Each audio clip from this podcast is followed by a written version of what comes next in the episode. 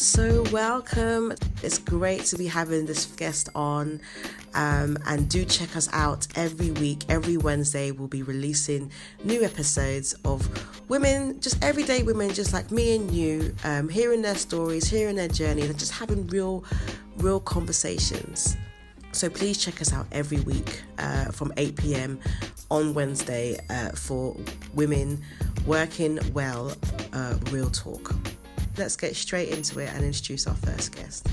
So, welcome, welcome uh, to our fifth installment segment of Women Working Well with your host, Asim Henshaw. I'm so excited for this next guest that we've got on the show. It is Dr. Oprah Scott. Welcome, Oprah. How are you? Thank you. I'm very well. Thank you for having me.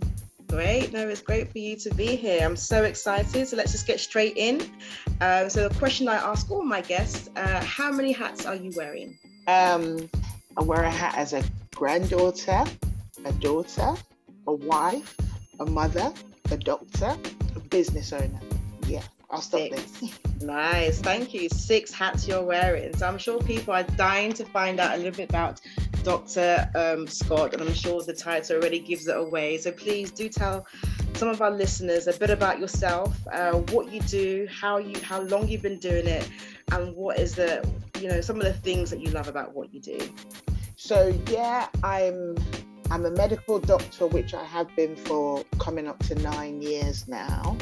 Um, how I came into it, as a child, I always thought I wanted to be a lawyer like my dad, and the, the greatest reason I could say I wanted to be a lawyer was because I could argue well. That was about it. But um, just um, after turning, how old was I? I think 12. At the age of 12, I was involved in a um, serious um, motor accident. I was knocked over by a motorbike, and that was definitely life changing because that was nearly fatal and recovering and, and understanding what had happened um, from that experience was really impactful from on my life. I had retrograde amnesia for about three weeks. I had no idea of what had happened. So it was very fascinating to me, um, understanding what had happened and how I was cared for in the hospital and coming around. I'm sure, of course, it was traumatic for my family, but from my eyes, it was very fascinating to know what happened and how resilient the human body was. And that inspired me to change tack. And I said, all right, I want to study medicine. And, um, and I thought, you know what, I want to really focus on the brain, go down maybe neurology or neurosurgery path. So in school, I started paying more attention to science. I'm already actually really great at maths. Um, so that was that. But I started focusing more on science because I said, okay, I want to do medicine. Pursued that, you know, went to med- medical school like most other people in university, had a great time. It had its challenges um, as expected, but had a great time. And then pursued, um, and then was pursuing a career in neurosurgery. Um, and was very passionate about that. Um, so I, you know, went through my um, stages of training after graduating foundation training as a doctor and then pushing on to specialist training. But and just for those who don't know what neurosurgery is about, what is new neurosurgery? Okay, so neurosurgery is to um, do with surgery um, for the brain and spinal cord. So, for example, a lot of things that can happen with the brain. Some people could have a bleed on the brain, outside the brain. Neurosurgery, neurosurgeons would be the one that would um, evacuate the blood outside the brain to avoid pressure and decrease consciousness. People could have tumors in their brain. Um, and then the spinal cord, the same thing. It could be tumors or um, could have um, like discs in anything impacting on the spine that you need to relieve pressure from. Neurosurgeons would do that kind of surgery. So, what is it that you love about what you do? Yeah, so um, it's it's lovely. It's lovely helping people, um, changing, you know, changing their lives for the better and making a better outcome. It's always ever so satisfying when patients, you know, they really show their heartfelt gratitude. Um, and something that's, you know, that one might take for granted is the psychological in, impact of looking after people, making them feel well, making them feel um, happy, wanted. Those things we shouldn't take for granted because a patient's experience can really impact on their recovery, their speed of recovery, and um, kind of their outcome long term. You know, you have some people who ha- who look back and have a really bad memory of a time they're in hospital. Oh, they were awful when I had my appendix taken out and this and that. And you know, people talk about that and you know, we may we may laugh on it, but it's not nice. Whereas people who, you know, talk highly about a time when they were in hospital, oh, you know, in hospital when they, you know, had surgery for cancer, they were recovering. They say the nurses were so lovely, the doctor was amazing all these things, it really lifts their spirit and impacts on, you know, their recovery, their outlook in life, um, and then fight for more. And that's really important to me. You know, something I didn't say before is as per the challenges of neurosurgery and not getting into that specialty, I've gone in and moved on to general practice. And I still get the same thing, you know, from patients who are so grateful for you know their well you know their well-being improved by mm. our support especially people with mental health problems which you know has just risen exponentially during this pandemic. Yeah. And would you say those are some of the things that really just keep you driving you to continue to to be in this field of, of um, practicing medicine?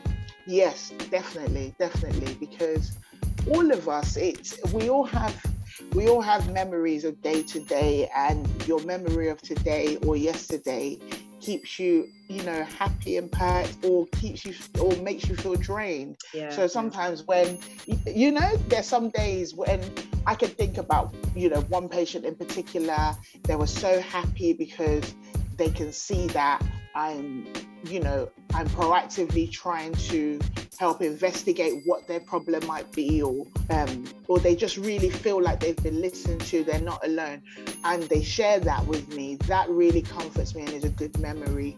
Just the same way a patient, um, a patient complaining or speaking ill of me can really really upset me and you know and affect me even for a few days at a time. So yeah definitely the good of it keeps me going. Nice. Thank you.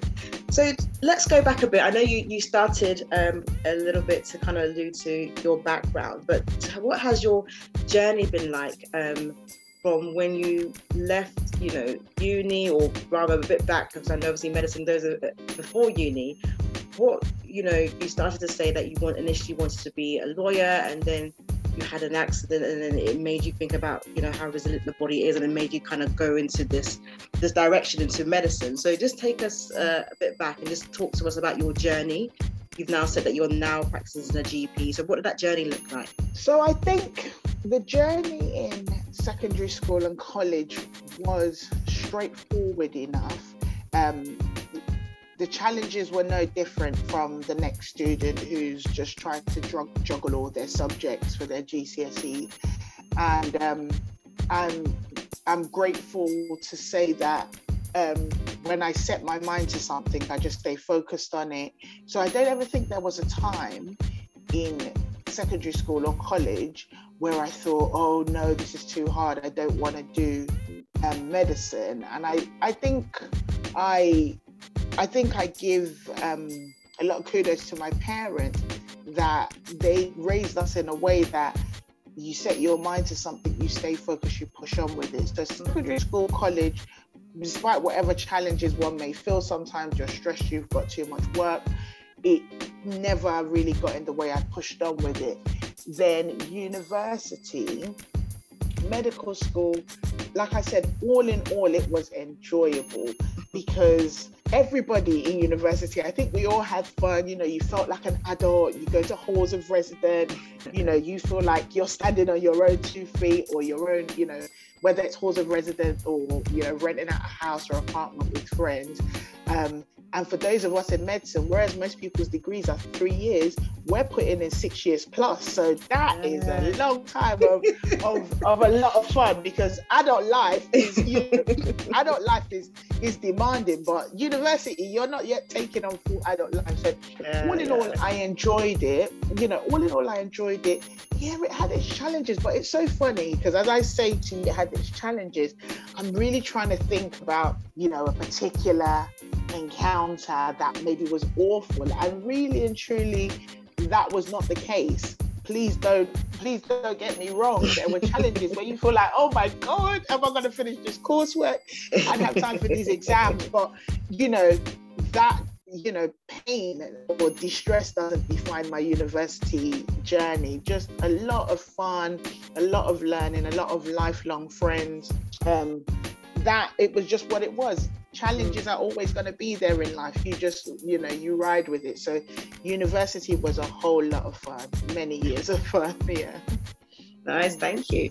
So, as you are um, currently uh, a doctor um, specializing in general practice, practice how, practitioners, how do you say that again? General practice, yeah, general practice. General practice. Um, what is the goal? What is the end goal for you, if there is an end goal? Um, well, the you see the end goal. I think the journey is what matters more, and um, it's just continuing to work. But family life is what um, family life is really more of the joy and the goal of what I want to achieve. You know, I'm I have a husband and a daughter, and um, you know, with time, our family may go on and expand and enlarge. And at this stage, being a mother, my focus is really on wanting to provide the best for my daughter and my mm. children. Um, you know, however that looks, the best education um, possible to them, the best opportunities, as you know, based on their desire, their wants and desires. Um, so with life, it would just be a matter of continuing working and um, opening my eyes that or opportunities that come along in my working life that makes it um, more exciting because a lot of times things you know you can be a bit mundane go to work come home go to work come home and then the joy that you find in life are the things in between mm. um, which is to do with the time you spend with family how would you, I mean, how do you balance all of that, family and work life? I can only imagine that the um, the demands at your your work your life is, is, is quite demanding. So how do you balance family time? Yeah. So um, yeah, that word balance is a continuum. Mm. It's um, the way I may find balance in these next six months will be different from the next six months. And something that I've realized with balance is sometimes to get that overall balance, you're going to go through periods of imbalance, you know, mm. go through periods where I'm working double time, go through periods where I'm at home more often. Balance is a continuum. At all times, it's not always going to be balanced. Sometimes I have to sacrifice family time by putting in more work time, more overtime whether be that based on the demand of work, whether whether be that based on demand of finance, getting extra finance for a particular goal. Um, so I think I I try to be I try to be gentle with myself in regards to in regards to balance. Like for I'll I'll give you an example. I'm you know currently on annual leave and it's much needed. I just need to relax and recuperate. But then I find myself feeling guilty sometimes in the day, saying, shouldn't I be doing something? And I have to just keep on saying to myself, it's okay. This is part of the balance, which is relaxing, not doing anything, dozing off, you know, in the middle of the day and, you know, letting that be in okay. So I I'm not too I'm not too harsh on myself in being this model perfect person at all times. Yeah, thanks for sharing that. So like what what what top tips would you have to that woman who is just juggling work, juggling the many hats that women wear? What top tips mm-hmm. would you would you share with that woman in just maintaining balance? Yeah. Um, a good statement that I could say is something has to give. Something always has to give. Um, there's that good old question can she have it all? I say yes, she can, but it may not always be at the same time. Yeah. Sometimes her focus may be on her family, and that could be not just your nucleus family of husband and children. Sometimes it might be focusing on your parents, your mm. grandparents, helping to sort some things out. Sometimes it's just focusing on your nucleus family. Um, sometimes it's focusing on your career development. Um, and you have to take that in consideration with you and your husband he may be focusing on his career development and you might go through a phase of a year where you know he's focusing on certain exams certain courses and it's a bit too much to ask for both of you to be doing that hmm. if also their children in the house and just saying okay fine this year or these next six months we might be focusing on mine next year we may be focusing on my husband's development yeah. um, so just realizing that something has to give and it is okay it's okay to yeah. say at this period we're just going to focus on this or we're going to put more of a percentage of time and focus on one particular area of our lives. Um, and just know it takes time. It takes time to build and develop. Yeah. That's definitely something i'm learning as i'm getting older. And i love what you said about you know you just mentioned to us that you're on annual leave and it just being okay for you to rest. I mean, you you be just you know us women like we always want to be moving and doing something, but you know it's it's good to be kind to yourself and to recuperate your body. And uh, I feel that's that's really really um, great that you just shared that with us. So thank you. yeah, I'll give you a very quick example. I remember being in the sauna with my friend and her mum, and we were talking, and I just kept on talking. Or I think we're in the steam room and I just wouldn't be quiet. And then I didn't have anything to say. And I was like, I just don't know what to do with myself. And they were like, relax, we're in the steam oh, that, true that, true that. oh, great. Um, what would you say some of the lessons have been along the way? Um, oh, some of the lessons been along the way that you have to put in the work to get what you want you have to put in the work to get what you want. And the more you put in earlier, the easier things are. I realized that in university. Um, some in certain areas, whether it be in physics or something, if I maybe understood concepts better at an earlier stage, it would have made learning certain things easier. And also in adult life, realizing that it takes time to build what you want for your family, what your ideal is. And that time is not six months, one year, two years. Sometimes it's 10 years, 20 years. you need to put the time in, you know, and it's about being patient. It's about being patient. Yeah. And I think just patient in, particularly in this, our, our generation where we fall under the millennials. So mm. speak to that a bit, you know, in terms of just patience and the power of being patient as you are building. Yeah. Um, one, wanting everything, wanting everything now is just that's just not the reality. You know, we can call ourselves whatever whatever age group or range you fall in. You're millennials. You're this. You have to follow the laws of the earth. You are you will be bound to it, no matter what. Well, let me ask you a question: Is is there is there are there some things that you can have now? Yes, but the things the things you can have now may not last for a long time. There's mm. getting and then there's ma- maintenance. Yeah. And maintenance is a continuum. So it could be anything you could say you want to get. I don't know what you would I, I can't it could be anything, whether be it you saying I'm getting a house, a car, materialistic things. You then need to maintain mm. that lifestyle. You need to maintain that you know level of you know financial investment you know whatever it, it could be. I'm not i can't think of anything specific but it takes time. And you know saying i want something that's the difference now between adult life and as a child. As a child oh i want a sweet i want a chocolate. That's a, that's a, mo- a momentary pleasure. But as an adult, you start finding that the things you want are more long lasting, and the more long lasting things take a little bit longer to work towards and and take the rest of your adult life to maintain. Yeah, I think that's wise words, wise words, uh, Dr. Scott. um, there's something that's coming to my mind. It's uh, it's about your journey as a doctor, and I would love for you to speak to your um, younger self who was just starting, perhaps at A level, um, deciding to become a doctor. What would you had? What would you have hoped to have heard from somebody as you was as you was preparing to take this route to become a doctor that you you'd never heard, or let, let, me rephrase the question. What would you like to say to somebody who's about to enter that path of following medicine? um, in terms of just prepare, you know, what they would prepare for, some of the things that they should look out for? What would you say to them? Um, no experience is wasted. Hard work will never fail you. So put the time in, in and you will reap the rewards.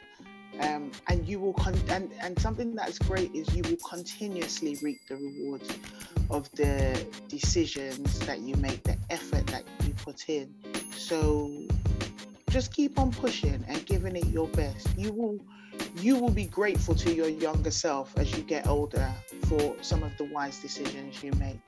Mm. And my final question, uh, what would you say you would like your legacy to be?